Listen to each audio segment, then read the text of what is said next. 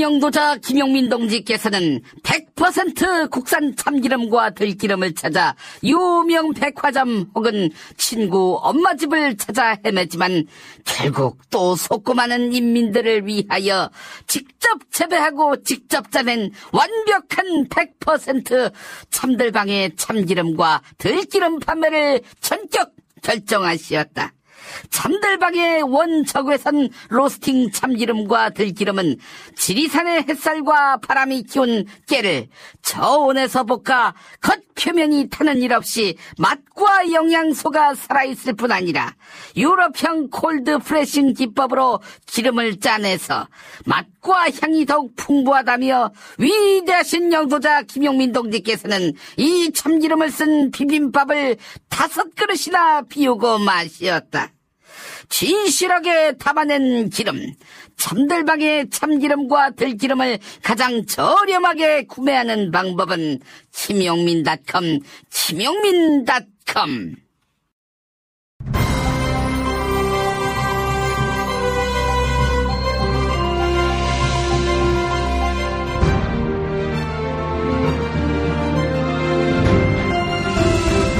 안녕하십니까. 2019년 3월 11일 월요일 김용민의 뉴스 브리핑 시작하겠습니다.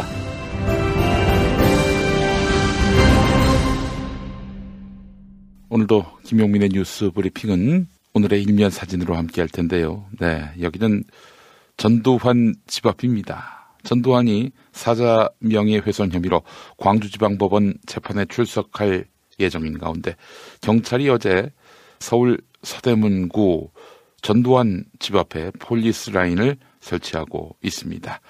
전두환은 왼쪽 대문을 걸어 나와서 준비된 차를 탈 것으로 보이는데요. 여러분 기억하시죠? 임을 위한 행진곡의 주인공이죠. 윤상원 열사. 아, 마지막까지 도청에서 저항했던 분인데 그분의 아버지인 윤석동 씨. 5월의 아버지입니다. 전두환 진실 털어놓아라. 이렇게 이야기를 했습니다. 용서받을 기회를 잃는 그런 불행을 자초해서는 안 된다. 이렇게 이야기를 했는데요. 네. 1996년 군사반란 재판 이후 23년 만에 법정행을 하게 됩니다. 조비오 신부를 사탄이라고 얘기를 했었는데. 그래요. 우리 전두환 씨가 이제 그동안 뭐 서울에서 재판받게 해달라 뭐 별 꼼수를 다 써가면서 피하려고 했는데 이게 피해집니까? 그래서 광주로 가게 됐는데 아 광주 가기 정말 싫을 거예요. 광주가 어떤 곳입니까? 예, 전두환이 학살을 자행했던 공간 아닙니까? 자 그곳에 가서 이제 시민들과 맞닥뜨리게 될 텐데 광주 법원 주변에서 사죄를 촉구하는 손펠말 시위를 할 예정이라고 합니다. 5월 단체 회원들께서 예 23년 만에 법정 행을 하게 된 전두환 씨.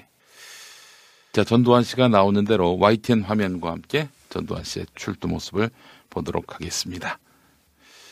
오늘의 뉴스 포인트 역시 전두환 씨의 출두 여기에 방점을 찍을 수밖에 없습니다. 전두환이 오늘 광주로 향하게 되는데요. 낮 2시 반 광주지법에서 재판을 받습니다.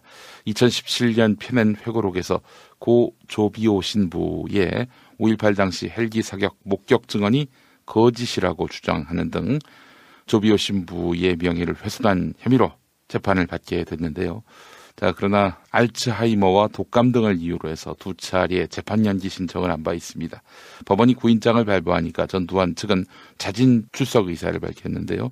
자, 오늘 광주행에는 이순자가 동행한다고 합니다. 법원 내부 촬영은 불어돼서 사실상 일반인에게 공개되지는 않는데요. 예. 이심전심이란 말 여러분 들어보셨습니까? 전두환 마음이 이순자 마음이다. 자, 이렇게 전두환이 오늘 예, 광주로 가게 됩니다. 광주 민주화 운동 이후, 예. 대통령으로 집권할 때는 내려갔겠죠. 전남 광주시에 내려갔겠죠.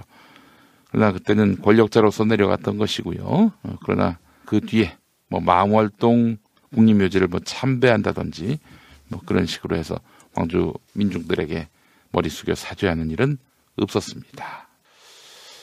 올해 첫 순방길에 오른 문재인 대통령이 오늘 브루나이 국왕 주최의 공식 환영식을 시작으로 아세안 세계 나라 공식 일정을 시작합니다.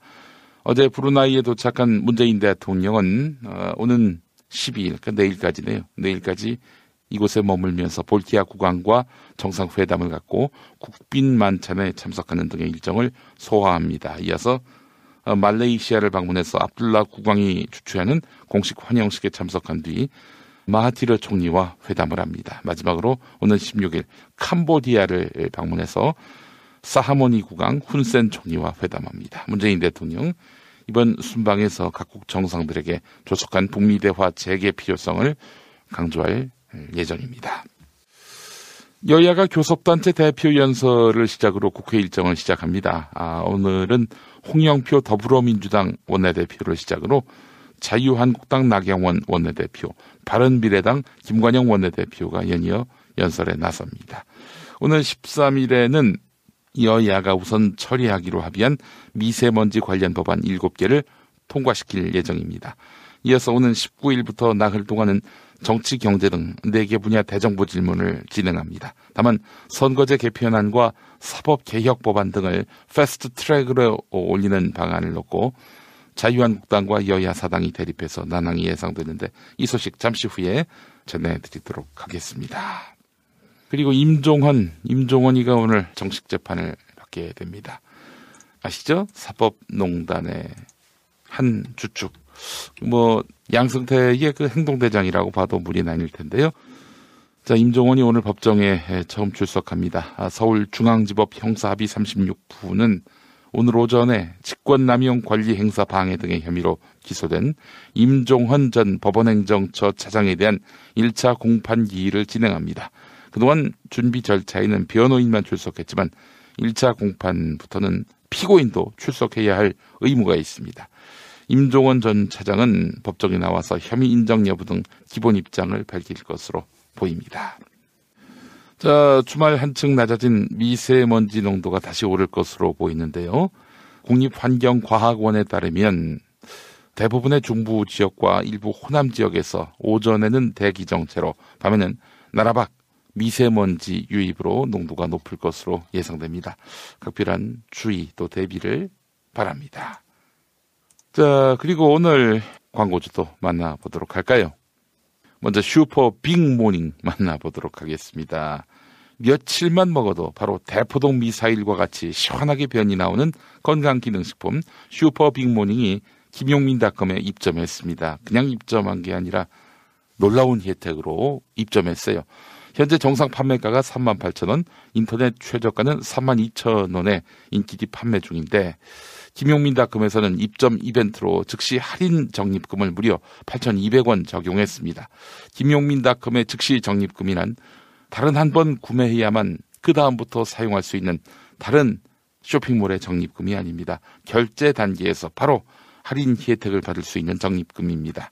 그렇다면 슈퍼빅모닝 2만 원대에 만날 수 있다는 얘기 아니겠습니까? 자, 지금 바로 김용민닷컴에서 슈퍼빅모닝을 네, 2만 원대에 만나보시기 바라겠습니다.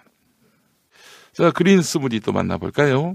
김용민닷컴에서 그린 스무디가 대박을 쳤습니다. 재고가 떨어져서 이번 주에는 모레부터 배송된다고 하는데, 아, 죄송합니다. 어떡하겠어요. 그린 스무디를 여러분들이 사랑하시는 바람에 이런 일이 벌어지는 거 아니겠습니까?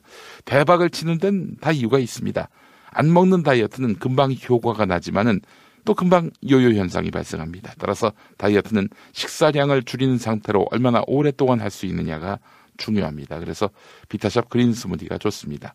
맛있게 오랜 기간 다이어트 할 수 있기 때문인데요. 맛있는 다이어트, 오래가는 다이어트, 2019년 다이어트는 그린 스무디와 함께 시작해 보시기 바랍니다. 김용민닷컴 혹은 비타샵에서 만나보시기 바랍니다.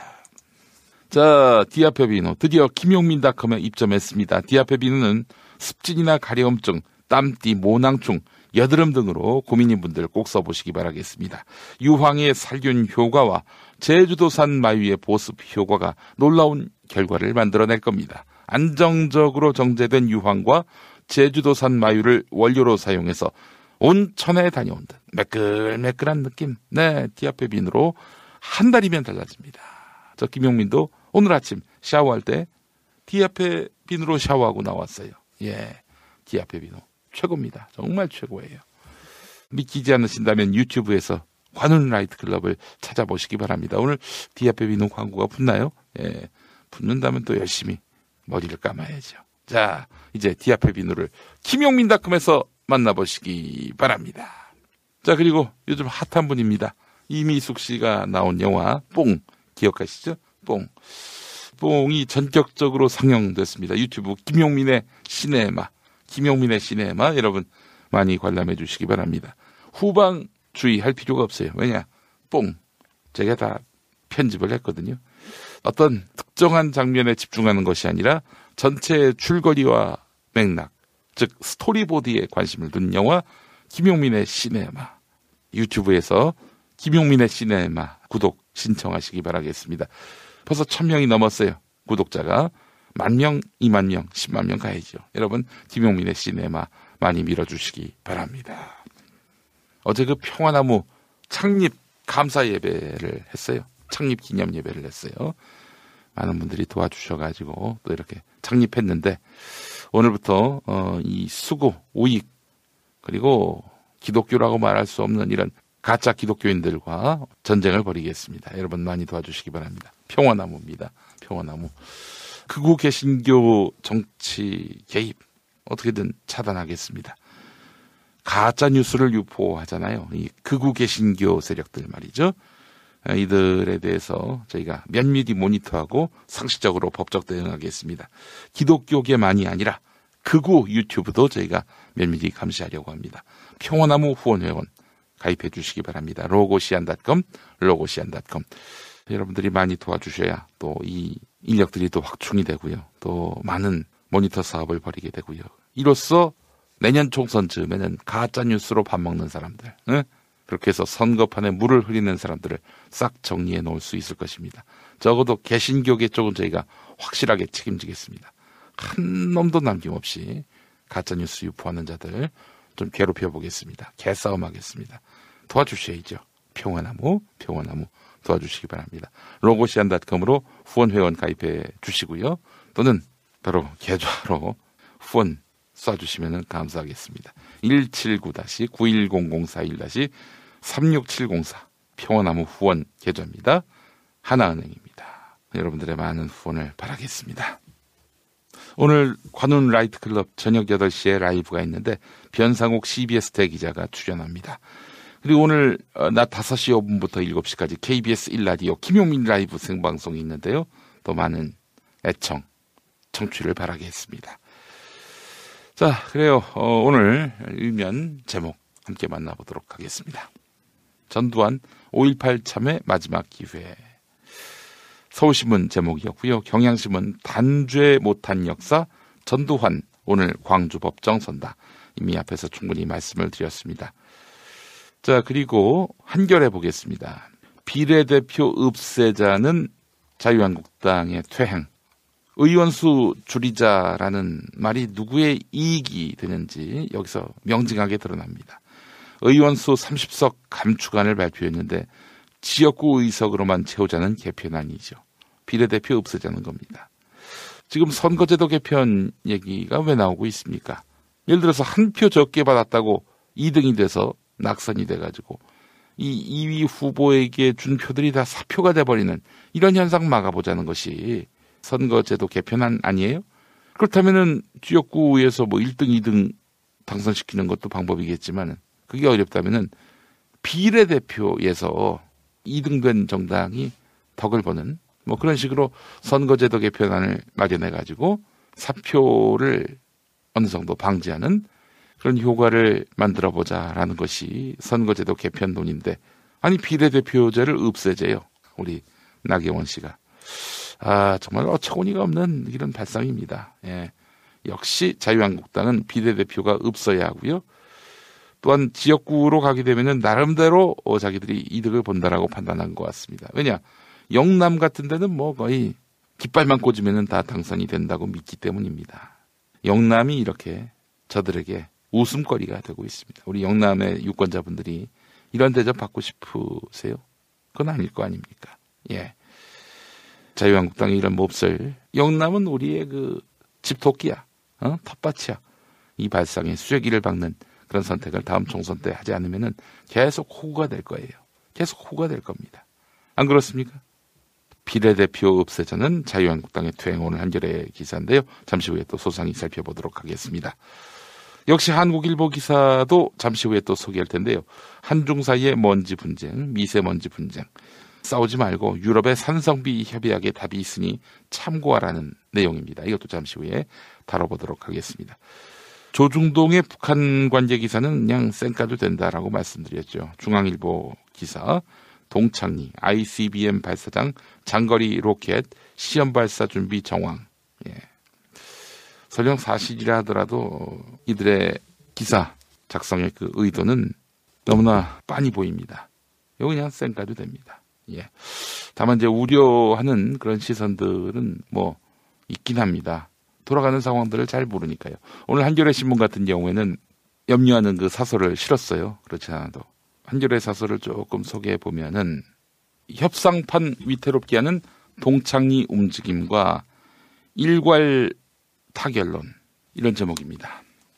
주목할 것이 북한 동창리 발사장의 움직임이다. 미국 언론들은 동창리 발사장이 복구된 데 이어서 북한이 가까운 시일 안에 미사일이나 위성용 로켓 발사를 준비하는 듯한 움직임을 보인다고 보도했다. 물론 지금으로서는 동창리 발사장 정상 가동이 직접적인 행동을 예고한다고 볼 근거는 많지 않다. 그래요. 이거예요. 가장 드라이한 사실은 이겁니다. 지금으로서는 동창리 발사장 정상 가동이 직접적인 행동을 예고한다고 볼 근거는 많지 않다. 그런데 중앙일보 보세요. 동창리 장거리 로켓 시험 발사 준비 정황. 한참 나간 것 같잖아요. 시험 발사? 그러면 지금 이 비핵화 협상 자체 판을 다 깨겠다는 그런 의도인데 그걸 중앙일보가 어떻게 장담합니까? 장담 못하지요. 그러니까 얘네들 보도는 믿을 게 못 돼요, 기본적으로. 실제로 한겨레 사설을 보면은 만에 하나라도 갈등이 증폭돼 북한이 행동으로 나온다면 사태는 걷잡을 수 없이 악화할 가능성이 있다. 위성 발사를 감행한다 해도 대륙간 탄도미사일 기술을 이용하는 것인 만큼 북미 관계의 판이 근본적으로 흔들릴 것은 뻔하다. 북한은 어느 때보다 자제가 필요하고 미국 역시 북한을 자극해서는 안 된다. 이렇게 다루고 있습니다. 그래서 제가 중앙일보 기사는 좀 쌩깔 필요가 있겠다라고 말씀을 드리는 겁니다. 넘어가겠습니다.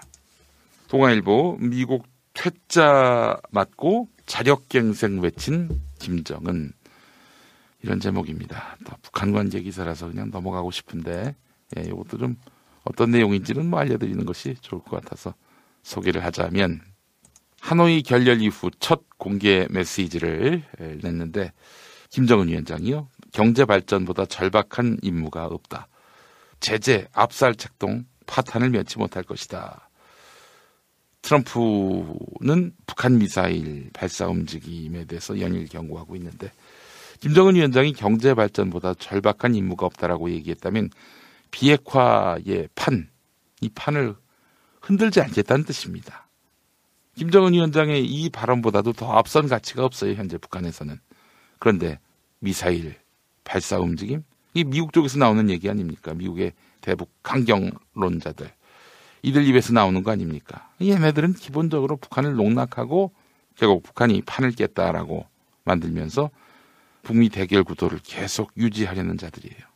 그들이 왜 그러겠습니까? 북한이 정말 불의한 자들이기 때문에 그거보다는 미국 군수산업 시장을 잃어버리면 안 되잖아요. 남한이 얼마나 대단합니까? 또 주한미군 주둔 대단한 대로 다 주잖아요. 그런데 만약에 한반도 평화가 와서 미국 주둔 필요성 또 지금 미군이 여러분, 어? 미군이 없다면 우리가 세이브 될 돈이 6조예요, 6조 한 해, 6조. 예? 직간접적인 비용까지 다 합해서 한 6조.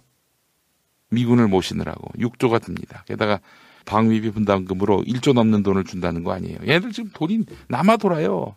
이자 놀이까지 합니다. 근데 더 달라는 거 아닙니까? 이 좋은 시장을 포기한다? 미국은 그렇게 할 생각이 없어요. 그렇다면은 북미의 어떤 강경 대결 구도 이게 유지돼야 한단 말이죠. 김정은 위원장이 경제 발전보다 절박한 임무가 없다라고 얘기를 했는데 제재 압살 책동 파탄 면치 못할 것이다 이런 말도 했습니다. 자기들에 대해서 어, 압살을 계속한다, 기만한다 이러면 파탄을 면치 못한다고 했습니다. 이럴 때 남한은 누구 편 들어야 합니까? 어? 미국 편 들어야 하나요? 쓸개 빠진 놈들 이 소리 들어가면서 어? 지금 네이버의 탑 기사가 볼턴 발사 여부 추측하지 않겠지만 눈 한 번 깜빡임 없이 북한을 본다. 이지랄 떨고 있어요. 아, 이 새끼 정말 재수없는 새끼입니다. 좆 같은 새끼예요. 좆 볼턴입니다. 좆 볼턴. 새끼 말이야. 응? 이 좆이다 이 씹새끼야. 사이런 아웃사이더님, 볼턴은 발사도 안 될 듯. 비핵화를 했군요. 존 볼턴이. 예. 그래대요님. 어? 눈한 번 깜빡 없으면 눈물 난다. 조선 일보는 이제 베네수엘라 상황인데요. 병원까지 대정전 나를 환자들이 죽고 있다. 어, 이 뭘 의미하겠어요? 어? 이 베네수엘라 걱정을 왜 해요? 여기 저 어? 포퓰리즘적 무상복지 해가지고 이 꼴 났다 이 얘기하고 싶은 겁니다. 아니 우리 저 조선한테 하고 싶은 얘기는 베네수엘라의 반의 반의 반만큼이라도 보편적 복지로 국민들 생계에 대한 그런 부담을 덜어주기라도 해놓고 이런 소리에 마땅한 거 아닙니까? 우리가 언제 뭐 정말 퍼주기식 복지를 했다고. 조선 얘기는 뭐 그냥 건너가는 게 낫습니다. 예. 자, 그리고 조선일보에 이어서 국민일보 알릴레오가 국정홍보처인가. 예. 조국 청와대 민정수석이 알릴레오 나가가지고 인터뷰를 한 거 아니겠습니까? 알릴레오는 노무현 재단 유튜브 방송인데요. 이 조국 수석은 지금 뭐라도 해야 될 판이에요. 국회 그 자유한국당에게 꽉 틀어막혀서 뭐 되는 일이 없지 않습니까? 진전이 안 돼 진전이. 예? 이런 상황에서 많이 보고 듣는 방송에 나가서 그 입장을 이야기하는 것. 어떡합니까? 이거라도 해야 될 거 아니에요. 국민이 지지해 주지 않으면은 이거 추진할 수가 없거든요. 국민들에게 호소하고자 나간 겁니다. 근데 전후 관계는 다 생략하고 왜 알릴레오에 나가느냐. 조국 민 정수석이. SNS 안 한다더니. 야, 상황부터 좀 파악해놓고 그래. 아니, 지금 공수처를 어떻게든 도입해가지고, 어? 고위공직자 비리 수사처를 어떻게든 도입해서 사법 개혁을 하겠다는 철체절명의 그런 과제예요. 어떡하니? 국회에다가 러브콜을 던졌지. 그 국회의원 빼놓고 공수처 가자고. 그랬더니 나경원이, 아, 그건 국회를 조롱하는 거래. 조국 수석이 그래서 그랬던 거 아닙니까? 좋다. 그럼 국회의원도 포함시키자. 전혀 도와주지 않고 있어요. 이 발목을 잡는 야당을 비판해야지. 어? 조국 수석이 나가서 어? 대국민 상대로 호소하는 게 무슨 죄니? 그게 일면 헤드라인 감이야? 아, 이 새끼들. 하여간 참 조용기 신문답습니다. 예. 자, 그리고 뭐 세계일보 국민 10명 중 9명은 정보 공개 잘 모른다. 뭐 이스나마나 하나만 하는 얘기입니다. 지난 10년간 매달 20만 원씩 꼬박꼬박 보험 넣은 김호구 씨. 40줄에 처음 병원 신세를 졌는데 과연 그 보장 금액은? 꼴랑 100만 원이요. 왜 이렇게 실망스러운 겁니까? 제가 뭘 잘못한 겁니까? 보험 손해 보지 마세요. 최고의 전문가들이 본인에게 가장 적합한 보험으로 맞춤형 리모델링 해드립니다. 지금 바로 마이보험 체크하세요. 검색창에 마이보험 체크. 넷피알 한총물 기념품 단체 선물 넷 피알 누구나 만족하지 032 519 4800 어묵한 이명박근혜 시절부터 맞서 싸운 팟캐스트를 묵묵히 후원해온 네피알. 이왕이면 우리 편 판촉물 회사 네피알로 전화주세요. 032-519-4800 검색창에 네피알! 넷피알 단축물의 모든 것 사단법인 평화나무 김용민 이사장입니다. 기독교의 가짜 뉴스는 심각한 사회적 문제입니다. 비단 카카오톡에서만 활개치지 않습니다. 대형 교회 목사의 설교를 통해서 유수한 기독교 언론을 통해서 성도를 미혹하고 있습니다. 2020년에 총선이 있지요. 개신교의 부당한 정치 개입 평화나무가 맡겠습니다. 사단법인 평화나무 후원회원으로 함께해 주세요. 로고시안.com l-o-g-o-s-i-a-n.com 로고시안.com으로 후원 회원에 가입해 주시기 바랍니다. 평화나무. 진실을 지키는 힘이 되겠습니다.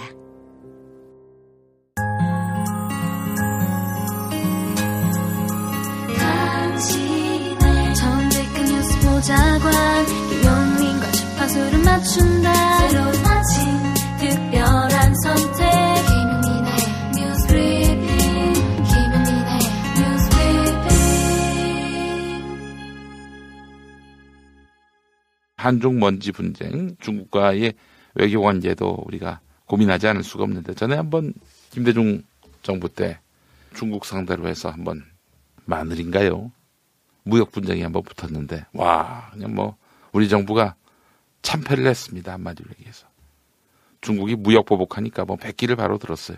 아, 물론 그렇기 때문에 우리가 뭐 중국에게 굴복하자 이런 얘기는 전혀 아닙니다만은 미세먼지 문제는 사실 중국이라는 변수를 없앤다 한들 아니 지금 제가 봤을 때는 한반도 상공에서 채공하는 이런 미세먼지 이 미세먼지를 해결하지 못하면은 중국을 닥달한 들 무슨 소용이 있겠어요? 바람이 안 불어가지고 그 계속 정체돼 있는 건데요. 자 그렇다면 이제 뭐 사실 함께 노력하는 방법으로 대안을 찾아야 돼요. 사실 미세먼지 문제는 중국도 한 당사자입니다. 그들도 피해자예요. 그렇기 때문에 공동으로 대응할 필요가 있다는 거죠. 미국 외교 전문지 디플로맷은 미세먼지 갈등에서 한국과 중국이 한쪽의 일방적인 책임만 요구해서는 안 된다면서 인내와 조정을 통한 해법 마련을 주문했다고 합니다. 유럽식 해법이 하나의 해결책일 수 있다라고 조석연 인하대 환경공학과 교수가 말했다고 하는데요. 국제사회와 전문가들이 제시하는 유럽 모델은 전 세계에서 불거진 국가 간 대기 오염 분쟁을 효과적으로 해결한 유일한 사례라고 하는데 유럽경제위원회가 주관해서 1979년 체결한 장거리 이동 대기 오염 물질에 관한 협약인데 관련국들은 40년이 지난 현재도 매년 대기 오염 물질 감축 목표를 설정하고 감축 방법과 비용 분담을 논의하고 있어요. 유럽이 대기 오염 협약을 추진할 때 가능할 거라고 기대한 사람은 많지 않았는데 하지만 미세하게 따지지 않고 큰 틀에서 함께 줄이는 방향으로 접근하니까 가능해졌다는 겁니다. 자, 이렇게 해서 어 하여간 11개 나라가 공동 연구를 함으로써 시작했는데 그래서 31개의 나라가 또 장거리 대기 오염 협약을 맺었는데 15년 만에 이산화황이 줄었고 산성비를 퇴치했다는 겁니다. 그래 이제 지금 중국도 미세먼지 때문에 아주 정말 골머리를 썩고 있기 때문에 당신들 책임이지 이렇게 나오는 것보다는 한국이 중국과 함께 대안을 찾아보자라고 제안하는 거 그것이 답인 것 같고요. 그 문재인 대통령의 제안 내용 아닙니까? 지금 저 황교안이가 막 어? 중국한테 따지자 이러고 있잖아요. 예? 아 정말 참 무서운 인간입니다. 예? 아니 그 중국 들이받으면 뭐 중국이 꿈쩍이나 합니까? 우리 황교안 전도사님, 어? 미국이 저렇게 방위비 분담금 뜯어가는데 미국 한번 들이받아 보세요. 그러면은 어? 국익에 얼마나 심대한 침해를 끼치고 있습니까? 미군의 주둔비 협상이 예? 미국한테 한번 들이, 들이받아 보세요. 그 못하지 그는 어? 못하는 똑같은 이유입니다. 중국 역시 중국이 어딜 봐서 만만합니까? 이유미님 지네가 정권 안 잡았다고 그러는 거예요. 망하라고. 그렇죠. 아, 뭐, 모르는 사람이 어디 있습니까? 내가 지금 중국도 너무 심하긴 해요. 공장, 원전, 산동반도에 짓는. 아, 여러분, 그 중국의 동해죠. 우리에겐 서해인데 중국 동해에 만들어지고 있고 만든 원전들 수를 한번 헤아려 보세요. 와, 이거 하나만 터져도 정말 우리 한국에 미칠 영향력은 아주 심대합니다. 그래요. 어, 하여간 뭐 지금 중국 탓을 하지 말자 이런 얘기가 아니라 함께 대응 방안을 모색해 보자라는 거예요. 이명박 정권 때 석탄 화력 발전소 죄다 허가한 것도 미세먼지 악화 요인이라고 하셨습니다. 다음 소식입니다. 아, 이거 작 나경원 얘기 좀 하겠습니다. 나경원이 이제 국회에서 기자간담회를 열었는데 내 손으로 뽑을 수 없는 비례대표 국회의원을 폐지하는 것을 전 세계 선진국들이 시행하고 있다. 여기서부터 이제 가짜 뉴스네. 아니 비례대표 국회의원 사람을 뽑을 수는 없지만 정당을 선택하잖아요. 내 손으로 왜 못 뽑아요? 어? 내 손으로 뽑을 수 있는 국회의원 수를 조정해서 270석 그러면서 비례대표 의석을 없애는 방식으로 전체 의석 수를 줄이고 국회의원은 전부 지역구 의석으로 채워야 한다. 이러면 뭐 지들이 뭐 의석을 많이 가져갈 거라고 생각하는 모양이죠. 뭐 하긴 비례대표로 가면은 자유한국당 찍어줄 사람들이 많지 않을 거라는 그런 걱정을 하는 거죠. 정당 지지율이 낮으니까. 그러니까 지금 뭐 리얼미터 조사 결과 뭐 자유한국당 지지율이 30% 넘었다고 하지만 걔네들이 더 잘합니다. 이거 지금 음, 당 대표 선출하고 컨벤션 효과라는 걸 걔네들이 잘 알아요. 내년 4월 총선에서 과연 30%의 지지를 받을 수 있을 것인가? 그들도 장담 못하는 겁니다. 그러니까 정당을 투표하는 비례대표 없애고 지역구로 가자는 거예요. 지역구 의석을 늘리자는 거 아닙니까? 어? 지금 한 250석 조금 넘는 지역구 의석인데 이걸 270석으로 늘리겠다는 거 아니에요. 영남을 잘게 쪼개가지고 자기들이 당선될 수 있는 지역구를 늘려보겠다. 이런 꼼수의 다름 아닙니다. 그러면서 대통령제에서 의원 내각제로 개헌이 선행돼야 한다. 이거 보십시오. 이것도 뭡니까? 자기들이 이제 후보가 없으니까 국회의석이 다수석이 되면은 뭐 그럼 자기들이 집권하는 거 아니에요. 대통령제에서 의원 내각제로 개헌이 선행돼야만 선거제 개혁 논의에 참여할 수 있다라고 말하고 있습니다. 이런 자유한국당은 쌩까고 가야 됩니다. 얘네들이 무슨 뭐 150석 넘는 의석도 아니고 쌩까고 가면 돼요. 여야 사당이. 그렇지 않아도 여야 사당이 지금 기가 막혀 합니다. 이런 자유한국당의 어처구니 없는 퇴행에 대해서 말이죠. 자, 한겨레가 기사로 이렇게 바로 디스합니다. 나경원을. 자유한국당이 비례대표 의석을 모두 없애고 이를 지역구 의석으로 채우겠다는 발상은 지금까지 이어온 선거제 개혁 논의를 퇴행시키는 것이란 비판이 나온다. 아니, 그러니까 사실은 선거제 개혁이라고 하는 것이 사표 방지를 위한 목적도 있거든요. 근데 얘네들은 사표를 더 늘리재요. 또라이들이죠, 한마디로. 예. 한 지역구에서 최다 득표자 한 명이 당선되는 현행 소선거구제는 사표를 양산하고 거대 정당이 과다 대표되는 고질적인 문제가 지적돼 왔죠. 30%대의 지지율을 받는 정당이 과반 의석을 차지할 수도 있는 그래서 사표가 어마어마하게 양산되는 이런 선거제도 바꾸자고 선거제 개편 논의가 시작된 거 아닙니까? 근데 지금 엉뚱한 얘기를 하고 자빠진 거예요. 이러다 보니까 거대 정당들만 좋았죠. 소수 정당의 국회 진입이 어려워져서 다양한 목소리를 반영하는데도 한계가 있었어요. 이런 이유로 비례대표 의원 수를 확대하면서 정당 득표율에 따라서 의석을 배분하는 연동형 비례대표제를 도입하자는 주장이 설득력을 얻었었죠. 자유한국당 비례대표 피해지 주장은 정치권 안팎의 공감대를 형성했던 아, 이런 선거제 개혁 논의를 원점으로 되돌리고 나아가 현행 선거제를 개악하려는 시도인 셈이라고 봐야 되겠습니다. 아이고 놀고 있네 나경원. 어? 이거 제가 그러니까 나경원을 역대 최약체 야당 원내대표라고 얘기한 겁니다. 쌩 까고 그냥 가면 돼요. 쌩 까고 가면. 또 야, 나경원 보세요. 이게 사실은 어, 여야 사당이 어제까지 선거제 개편안을 내놓으라고 하니까 음 그럼 이거 하면서 낸 거예요. 그 봤더니 아주 기야말 노릇인 거죠. 어? 봤더니 선거제 개편하지 말자 이거예요. 그러면 나경원 눈치 봐서 그냥 어 이거 저 그동안 선거제 논의 묵사발 만듭니까? 개무시하고 그냥 가는 거지 뭐 개무시하고 그냥 자유한국당 패싱하고 나머지 당끼리 가는 거예요. 자유한국당에겐 이런 모습을 좀 많이 보여줘야 됩니다. 자유한국당 혼자서 명분 없는 생떼 부릴 때 여야 사당이 힘 모아서 자유한국당 패싱하고 진도 나가는 이 모습을 한 열번만 보여줘 봐요. 자유한국당 다음 총선에서 처절하게 버림받을 겁니다. 보수 야당은 능력이 없어 보일 때 급전직하가 됩니다. 게다가 또 명분 없는 생떼 아닙니까? 명분 없는 생떼를 그냥 묵사발 내버린다면은 국민들이 뭐 지금 저 문재인 정권의 독재 때문에 자유한국당이 고생한다. 누가 이렇게 생각을 합니까? 제정신 바뀐 국민 중에서. 패싱 당할 만하니까 패싱 당한다. 이렇게 생각되지 않겠어요? 홍영표 원내대표는 국민만 믿고 좀 나갔으면 좋겠습니다. 지금 자유한국당 지지하는 사람들이 30%밖에 안 돼요. 70% 국민 바라보고 가야지. 첫답이 그냥 말도 안 되는 응? 생떼 부리기나 하는 이런 정말 역사의 그, 그 쓰레기통이나 가야 할 이런 정당, 이런 정당 눈치다 보면서 아이고 뭐 하는 겁니까 이게? 김누리 중앙대 교수의 칼럼입니다. 오늘의 독일을 만든 건 아우슈비츠다. 독일이 오늘 어떻습니까? 과거사에 있어서는 나치 독일과 확실하게 선을 그었어요. 읽어보겠습니다. 김누리 교수 칼럼.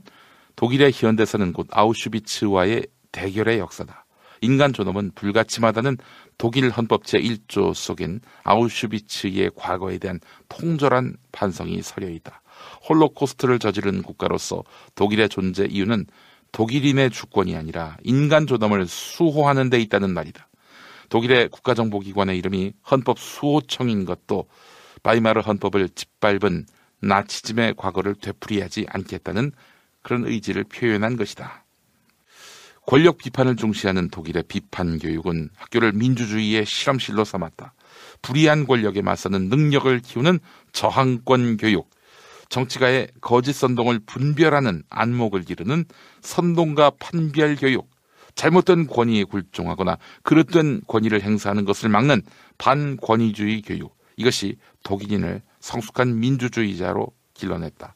와, 정말 우리나라도 이런 거 가르쳐야 되는 거 아닙니까? 어? 불의한 권력에 맞서는 능력을 키우는 저항권 교육. 정치가의 거짓 선동을 분별하는 안목을 기르는 선동과 판별 교육. 잘못된 권위에 굴종하거나 그릇된 권위를 행사하는 것을 막는 반권위주의 교육. 야, 근데 말이죠. 우리나라는 이건 뭐 이런 교육은 뭐 고사하고 노동자로 살면서 불이익을 당했을 때 여기에 저항하는 방법. 노동권 교육조차 하지 않고 있습니다. 노동권 교육조차 안 하고 있어요.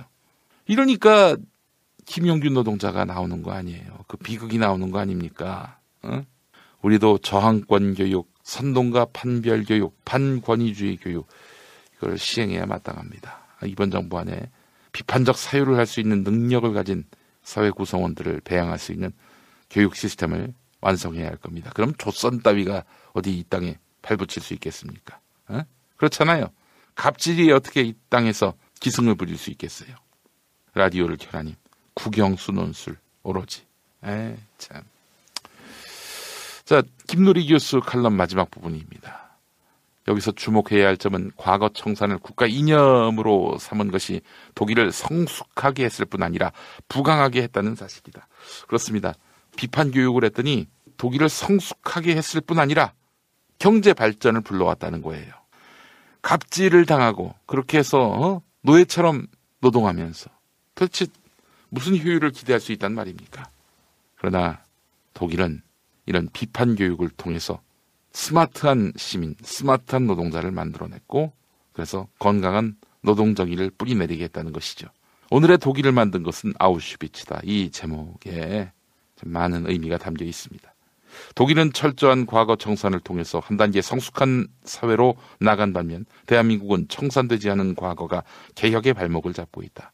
친일의 과거, 냉전 반공주의의 과거, 군사 독재의 과거에서 자유롭지 못한 정치 세력이 개헌, 선거법 개정, 한반도 평화 등 정부의 개혁 정책을 사사건건 가로막고 있는 현실은 과거 청산이 이 시대의 가장 중요한 과제임을 새삼 깨닫게 한다. 그렇습니다. 조선이 사실은 친일의 과거, 냉전 반공주의의 과거, 군사 독재의 과거 그 자체 아닙니까? 이들이 개헌, 선거법 개정, 한반도 평화 등 정부의 개혁 정책을 사사건건 가로막고 있는 것. 이 현실을 우리가 직시를 해야 합니다. 저항권 교육, 비판 교육. 이것이 우리의 답이라는 사실을 알려야 할 텐데 비판 의식이 강한 국민이 있으면 피곤할 것 같죠. 그렇지 않습니다. 비판 의식을 차단할 때, 그런 생각조차 하지 못하게 할 때, 그럴 때 이제 여기서 자발적 저항이 일어나게 되고 그것이 불이 붙게 되면은 걷잡을 수가 없어요. 탄핵이 또 그렇게 해서 성공했던 거 아니겠습니까? 김경수 지사 법정 구속한 판사, 1심 판사, 이 성창호, 이 사람에 대해서 이제 검찰이 기소를 했고요. 어, 김명수 대법원장이 재판에서 배제한 거 아닙니까? 아니, 그렇죠. 재판받는 사람이 재판장이 되는 게 말이 됩니까, 이게? 말이 안 되는 거죠. 그래, 우리 저 원 어게인님 말씀대로 성창호 야간 복사 기밀 누설 범죄자. 한겨레 기사 한번 읽어보시죠. 성창호 부장판사의 공소장을 보면 그는 서울중앙지법 영장전담 판사를 지내면서 2016년 정운호 게이트와 관련해 빼낸 자료에는 정운호 전 네이처 리퍼블릭 대표와 최유정, 홍만표 변호사 등의 통신계좌 영장 청구서를 비롯해 김수천 부장판사에게 2억 원의 뇌물을 공유했다는 진술과 최 변호사가 별도 사건 재판장에게 고급 핸드백과 시계를 선물했다는 진술 등 검찰 수사 진행 상황과 향후 계획 등이 포함되어 있습니다. 유출되면 피의자 도피 등 수사에 장애를 초래할 그런 기밀들이었고 실제 이 정보가 피의자에게 알려져서 증거 인멸 시도로 이어졌다고 합니다. 검찰 진짜 빡 돌았어요 이것 때문에 어마어마하게 빡 돌았습니다. 자기들은 어? 저 새끼 저 피의자 저, 저 구속시켜야 되니까 영장 전담 판사한테 이제 수사 내용들 이 사람 구속시켜야 할 이유 이걸 이제 냈지. 영장 전담 판사는 딱 보고 이 사람에 대해서 구속할지 말지 그것만 결정하면 되는데 이렇게 받아낸 수사 정보를 위에다 보고를 했네. 위에서는 어떻게든 여기 저 연루된 판사도 있고 하니까 아, 이 사건을 무마시켜 가지고 별일 아닌 걸로 이제 만들려고 했던 거예요. 그러니까 성창호는 이걸 복사해서 위에다 올린 거 아닙니까? 수사 기밀을 유출한 거예요. 누설한 거예요. 이거 진짜 나쁜 범죄거든요. 한 판사 말이 이렇습니다. 영장 심사에서 수사 정보가 통째로 유출됐다면 검찰로서는 형사 사법 체계 자체에 균열이 난 사안으로 봤을 것이다. 이거 성창호에 대한 기소는 무리한 기소가 아니다 이렇게 짚었어요. 검찰이 성창호 부장판사를 직권남용의 피해자로 보았다가 피의자로 둔갑시켰다는 일부 주장에 대해서는 가짜 뉴스라는 지적이 나온다. 이게 저 이 가짜 뉴스 누가 했습니까? 나경원이 했어 나경원이. 어? 직권남용의 피해자로 봤다가 피의자로 둔갑시켰다. 그런 적이 없습니다. 기본적으로. 판사 출신 변호사는 직권남용죄는 국가적 법익에 관한 범죄로서 피해자는 국가다. 개인이 법적으로 피해자가 될 수 없다. 성창호 부장판사가 직권남용의 주체와 공모하거나 다른 범죄를 저질렀다면 기소될 수 있다. 그가 피해자라는 주장은 법리가 아닌 정치적 레토릭에 가깝다. 이렇게 짚었는데 직권남용죄의 피해자는 국가인데 직권남용죄의 피해자가 성창호였다는 거예요. 성창호가 국가입니까? 나경원 판사까지 지낸 사람이 이걸 모를 리 없습니다. 여러분 가짜뉴스와 오보의 차이는 뭡니까? 오보는 고의적이지 않은 실수죠. 그러나 알고도 이 오보를 유포했다? 진실로 오해하게끔? 이게 바로 가짜뉴스입니다. 성창은 진짜 나쁜 범죄를 저질렀습니다. 나쁜 범죄를 저질렀습니다. 악질적인 범죄예요. 그에 대해서 기소했더니 정치보복. 그러면은 성창호가 김경수를 이렇게 빅년 먹인 판결을 내렸으니까 성창호가 과거에 뭔 잘못을 저질렀던 다 용서해줘야 하고 다 눈 감아줘야 합니까? 말도 안 되는 얘기를 하고 있어. 그런 게 어딨니? 그리고 이미 성창호는요, 김경수 지사에 대한 판결 내리기 전에 입건이 됐습니다. 그러니까 이런 생각이 가능한 거죠. 내가 입건이 됐어. 꼼짝없이 기소될 것 같아. 이런 마당에 그냥 가만히 앉아서 당합니까? 오라! 김경수가, 어? 나한테 재판받네. 어차피 나는 판사로서 인생 조졌으니까 김경수에게 빅엿을 먹여가지고 그렇게 해가지고 정권에게 저항한 사람으로서 이미지 메이킹 해야지? 이럴 수 있는 거 아닙니까? 그렇잖아요. 그, 그래서 이완배 기자 그런 얘기 했지 않습니까? 아무래도 성창호는 자유한국당에 들어가려고 지금 사인을 보내고 있는 것 아니냐. 성창호의 범죄는 정말 극악합니다. 극악한 거예요. 태초에 하나님이 술 친구는, 술 친구는 창조하셨습니다. 어쩐지 하나님이 술만 내리실 리가 없습니다. 자, 오늘 달릴 건데 술친굼 챙겼지? 맞다, 술친굼. 야야, 내가 한 포 준다. 이거 귀한 거니까 꼭 갚아. 술친굼 먹으면 술자리에서 완전 날아다니잖아. 다음날 숙취도 없고 잦은 술자리도 술친굼만 있으면 걱정 없어. 굼벵이, 헛개, 강황, 울금 최고의 재료가 최적의 비율로 만났다. 나를 위한 숙취 해소제 술친굼. 술친굼 공식 쇼핑몰 회원만을 위한 특별 할인 이벤트를 확인하세요. 네이버에 술친굼을 검색하세요. 안정적으로 정제된 유황과 제주도산 마유를 원료로 사용하는 디아페비노. 유황의 살균 효과로 습진이나 가려움증, 땀띠, 여드름 등 피부 트러블에 좋습니다. 유황 온천에 다녀온 듯 점차 피부가 보들보들해지는 효과 느껴보세요. 세안만이 아닌 샤워 때도 꼭 사용해 보시기 바랍니다. 몸이 건조해지시는 부모님께 선물하셔도 정말 좋습니다. 검색창에 디아페 비누 검색해 주세요. 서울 홍대 앞 작은 모임 공간. 알고 계시나요? 스튜디오 벙커 원. 백석 규모의 콘서트 홀, 갤러리, 방송 스튜디오, 그리고 카페까지. 스튜디오 벙커원에서 아름다운 꿈이 익어갑니다. 북콘서트, 파티, 세미나, 작은 음악회, 전시회, 유튜브 팟캐스트 녹화, 녹음까지. 여러분을 위한 공간, 스튜디오 벙커원. 문의는 네이버 블로그 영문 스튜디오 벙커원.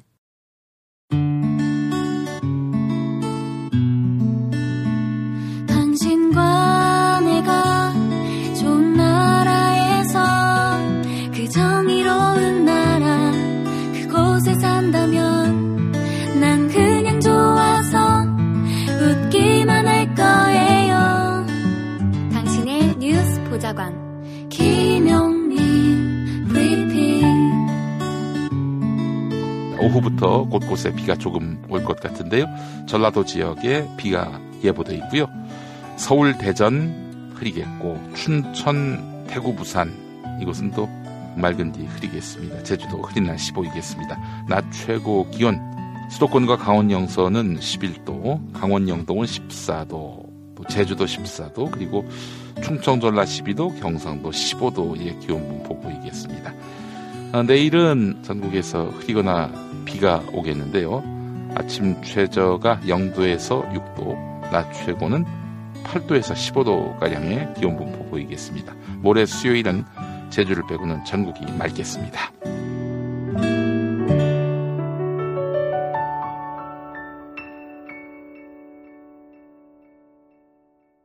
자, 오늘 김용민 만평입니다. 저하고 동명이인의 경향신문 김용민 화백의 만평입니다. 전두환 회고록 3권까지 나왔는데 4권이 이제 만들어졌다는 거죠. 알츠하이머라는 부제로. 그동안 알츠하이머라는 병을 방패로 해서 숨었던 전두환이 오늘 광주로 가는데 이순자하고 같이 가는데 경호는 확실한 거지? 이렇게 전두환이 골프채를 들고 나오는 모습입니다. 아, 이 만평 정말 잘 만들었네요. 예. 근데 김용민이라는 이름 쓴 사람들, 저하고 동명이인인 분들 보면은 참 하나같이 참 좋은 분들이에요. 그렇지 않습니까, 여러분? 예? 비디네이션 97님, 순자 왕편 가져와. 이, 이 유머가 있었어요. 이 실제로 있었던 일인지는 모르겠는데, 이 순자가, 어, 인터뷰하다가, 저는 시인 중에 말당 서정주 선생님 너무 좋아해요. 이 뭐냐? 미당이 친일파 시인이죠. 서정주의 아호입니다. 저는 미당 선생님의 시를 너무 좋아해요라고 해야 되는데 이 미, 미당을 말당으로 읽은 거예요. 말당. 말당으로 읽은 거야. 저는 그래서 말당 선생님 시를 너무 좋아해요라고 얘기했어요. 그러니까 전두환이 막 화가 난 거야. 이렇게 무식해서 해야 되겠는가? 이봐 여보, 어? 옥편 가져와. 한자 사전 옥편 가져와 해야 되는데 왕편 가져와. 점 하나 빠졌는데 이것 봐 왕편 가져와. 네.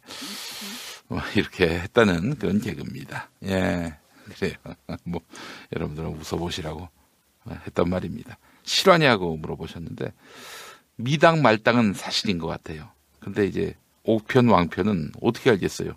전두환 내 집에 무슨 도청장치를 단 것도 아니고 그렇게 뭐 누군가 우스갯소리로 지어낸 얘기 같아요. 예. 저는 말당 선생님 시를 좋아해요 라고 하니까 이 보도를 본 전두환이 이거 봐 여보 말당이 뭐야? 빨리 가서 왕편 가져와 이렇게 얘기했다는 겁니다. 예, 옥편을 가져와야 되는데. 예. 자 그래 오늘 만평 함께 살펴봤고 다음 소식입니다. 아이고 이게 누굽니까? 제 전 직장 사장님 제가 조용기 목사 비판하니까 절 부르시더니 마틴 루터처럼 종교 개혁을 하고 싶으면 나가서 해라. 개신교 방송인데 개신교 방송인데 마틴 루터처럼 종교 개혁하고 싶으면 나가서 해라. 종교 개혁에 대해서 어떤 인식을 갖고 있는지 이건 뭐 종교 개혁은 어, 내가 운영하는 방송사에서 불가능하다. 아니 루터의 종교 개혁 정신에 따라서 개신교가 시작된 거 아닙니까? 그런데 루터처럼 종교 개혁하고 싶으면 나가서 해라. 이렇게 얘기를 했어요. 이 김장원 목사님이. 손주는 못와도 목사님은 와서 예배 드려야 합니다. MB가 자신한테 그렇게 얘기했다는 겁니다. 구치소 측도 김정한 목사 방문을 요청했다고 하는데 김 목사가 오면은 MB가 이렇게 잠을 잘 잔대요. 식사도 잘하고. 아 이거 야 이거 정말 참 예전에 그 우리 김장원 목사가 낸 책이 있어요. 조선일보에서 나온 책인데요. 그를 만나면 마음의 평화가 온다. 그를 만나면 마음의 평화가 온다. 조선일보 브랜드로 나온 거예요. 이 말은 누가 했냐면은 노태우가 했어요. 노태우. 노태우가 왜 이런 말을 했냐면은 아 그냥 김장한 목사는 하여간 자기 감옥에 가 있을 때 굉장히 마음이 비루하고 어, 위축돼 있을 때 그때 찾아와 가지고 기도해주고 예배 봐주고 그랬거든. 노태우가 기독교인이 아닌데. 근데 뭐 기도하고 설교해 주면서 뭐 당신 회개하라 뭐 이런 얘기 했겠어요. 아, 이 고난은 주님께서 주신 고난인데 이 고난이 끝나면 당신에게 뭐 어? 새로운 어떤 그런 도약의 계기가 마련될 것이다. 이렇게 얘기했을 거예요. 전두환한테도 그랬습니다. 노태우 13번 갔고 전두환 13번 갔어요. 근데 이명박한테는 매주 갔다는 거 아닙니까? 목요일마다 목요일마다 갔다는 거예요. 그렇게 매주 구치소 찾아가서 20분 동안 예배를 봐줬다는 거예요. 김장원 목사가. 어, 제 페이스북에도 올라왔죠. 이따 저녁에 관훈 라이트 클럽에서 또 얘기를 하려고 그러는데 김 목사가 극동방송 직원 예배에서 구속된 사람은 죄가 많든지 적든지 풀어줘야 한다고 생각해요. 이렇게 보석 결정을 지지하는 발언을 했어요. 이 말은 박근혜한테도 하는 얘기예요. 박근혜도 풀어주란 얘기야. 이런 가운데 MB가 김장환 목사도 접견할 수 있도록 이 보석 중에 그런 요청을 하려고 한다. 이 보도가 나오고 있는데 김장환 목사를 제가 잘 알지 않습니까? 김 목사는 왜 이렇게 불의한 권력자들, 과거를 전혀 반성하지 않는 이 사람들 찾아가서 예배를 해줄까? 그 사람들을 회개시키기 위해서 전도시키기 위해 아니 회개시키고 전도시킨다. 그러면 그 사람이 자신이 과거에 저지른 이 국가 공동체에 저지른 해악에 대해서 반성하고 참회 하게 해야 하는 거 아닙니까? 아니 그런 건 없어요. 그냥 가서 그냥 응? 입안의 혀처럼 뭐 달달한 얘기만 해줍니다. 저는 김 목사의 욕망을 이렇게 해석합니다. 김 목사가 한때의 권력자, 뭐 지금도 여전한 권력자죠. 이 사람이 내 앞에서 고개 숙이고 기도를 받을 때, 그럴 때는 이미 이 모양이 어떻게 되는 겁니까? 에? 권력자를 기도해주는 권력자 머리 위에 있는 그런 또 다른 권력자가 되는 거 아닙니까? 거기서 자신의 존재감을 느끼는 거죠. 그러니까 열심히 매주 이명박 찾아가가지고 기도해 주는 겁니다. 어? 굉장히 중요한 부분이에요. 여러분, 이게 제 말이 가장 정확할 거예요. 김 목사가 이렇게 이런 불의한 권력자를 찾아가는 이유가 그 권력자들 무릎 꿇리고 기도해 주면서 그 뭐 권력자가 눈물 흘리기도 하고 뭐, 뭐 여러 가지로 참 고개 조아리고 그러잖아요. 목사님을 하나님처럼 여기지 않겠어요? 거기서 이제 그 굉장한 희열감, 자신의 존재감을 느끼는 거예요. 김 목사는 그런 사람입니다. 근데 저는 또 이런 생각도 들어요. 그 왜 제 페이스북에도 올라왔지만은 MB 딸이 또 김윤옥이 전화로 문자로 목사님 기도해 주셔서 감사합니다. 이랬다는 거 아닙니까? 기도만 해줬을까 하는 생각이 듭니다. 기도만 해줬을까. 의외로 이제 김장원 목사는 보수 정부든 진보 정부든 관계가 돼 있어요. 어? 인적 인프라가 있습니다. 김장한 목사하고 문재인 대통령 사이에 어떤 가교 역할을 하는 분이 김진표 의원 아닙니까? 김장한 목사 교회 장로. 예? 비지네이션 97님 헌금 내라고 할 때 아니야 그런 거 아니야. 뭐몇 푼이나 된다고. 자 시사인이 그 MB 집 앞에 24시간 지금 그야말로 뻗치기라고 있는데 여러분 시사인 많이 도와주시기 바랍니다. 예.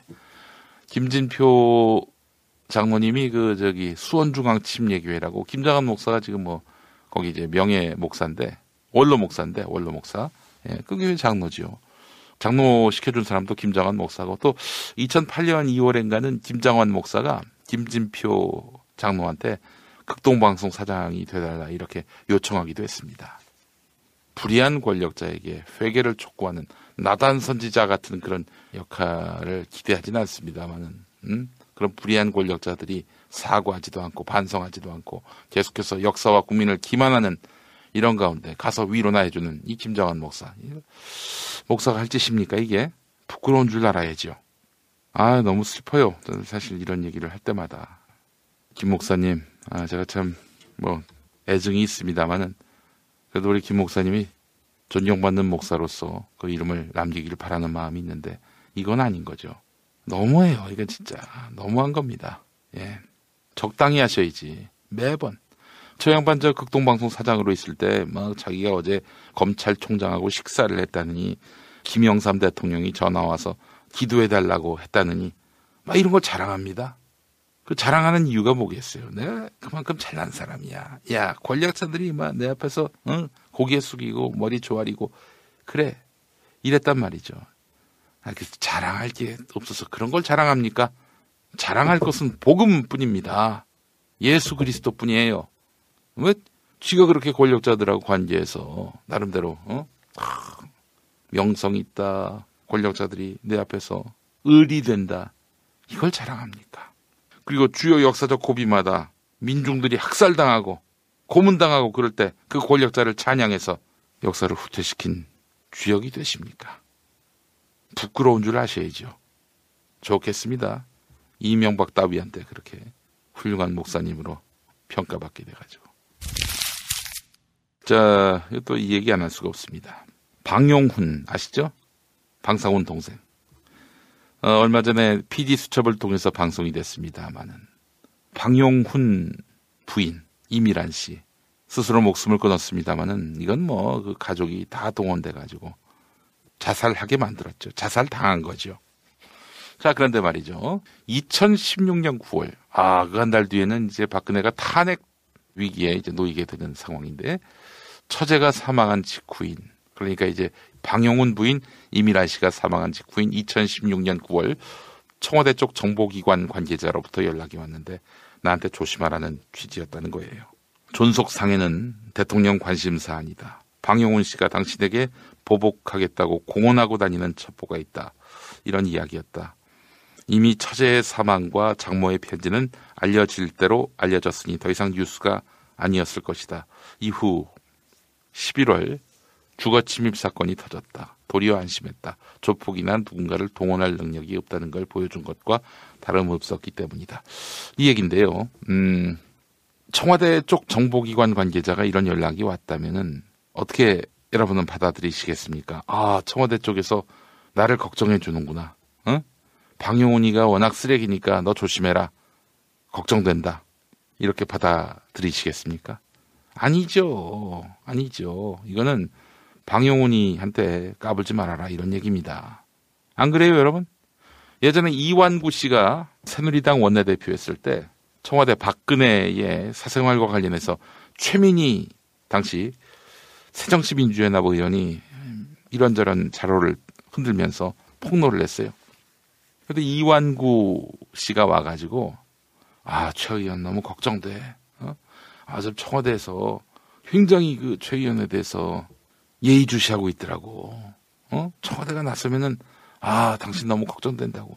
이러면 여러분 어떻게 받아들이시겠어요? 아, 이완구가 나를 이렇게 걱정해 주는구나. 아, 이완구가 나를 이렇게 생각해 주는구나. 이렇게 생각하시겠습니까? 아니면은 아, 이 새끼들 봐라.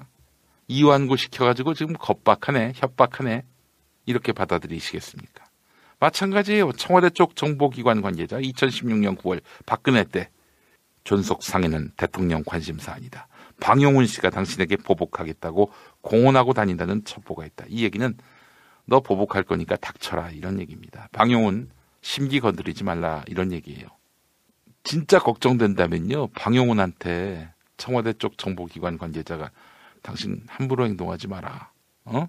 너 그렇게 함부로 수수다가 괴롭히다가 좆되는 수가 있다. 방용훈한테 이래야 되는 거 아닙니까?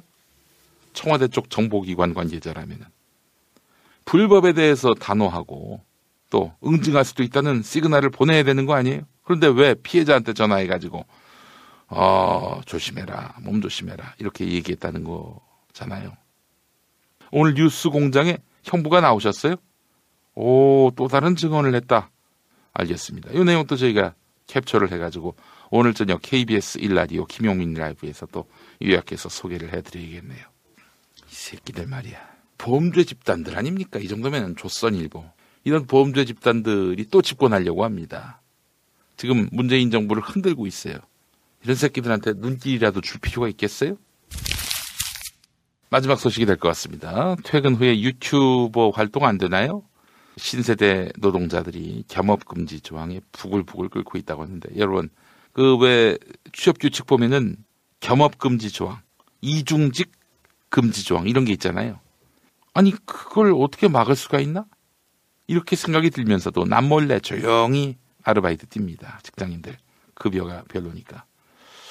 근데 노동법 전문가들 얘기는 이렇습니다. 부업의 자유를 허용한다는 거예요. 정명화 노무사는 부업으로 본업을 소홀히 했을 경우 경고할 수는 있지만은 경고는 뭐 사실 꼭 부업이 없더라도 업무 태만 하면 모아서 잔다든지 딴짓한다든지 이러면 서측이 이것을 왜 업무를 성실하지 않게 하느냐라고 야단칠 수는 있겠죠. 그러나 사측이 부업 자체를 문제 삼을 수는 없다는 거예요. 근태가 나빠질 수 있다는 이유만으로 퇴근 뒤 시간에까지 개입해서는 안 된다는 거죠. 실제 일본의 후생 노동성은 지난해 회사의 이익이나 명예를 침해하는 경우에만 겸업을 금지하는 네거티브 규제 방식을 도입했어요. 네거티브 규제 방식은 이거 안 돼, 이거 안 돼, 이거 안 돼, 이거 안 돼. 그런데 나머지는 다 돼. 이게 바로 네거티브 규제 방식 아니에요?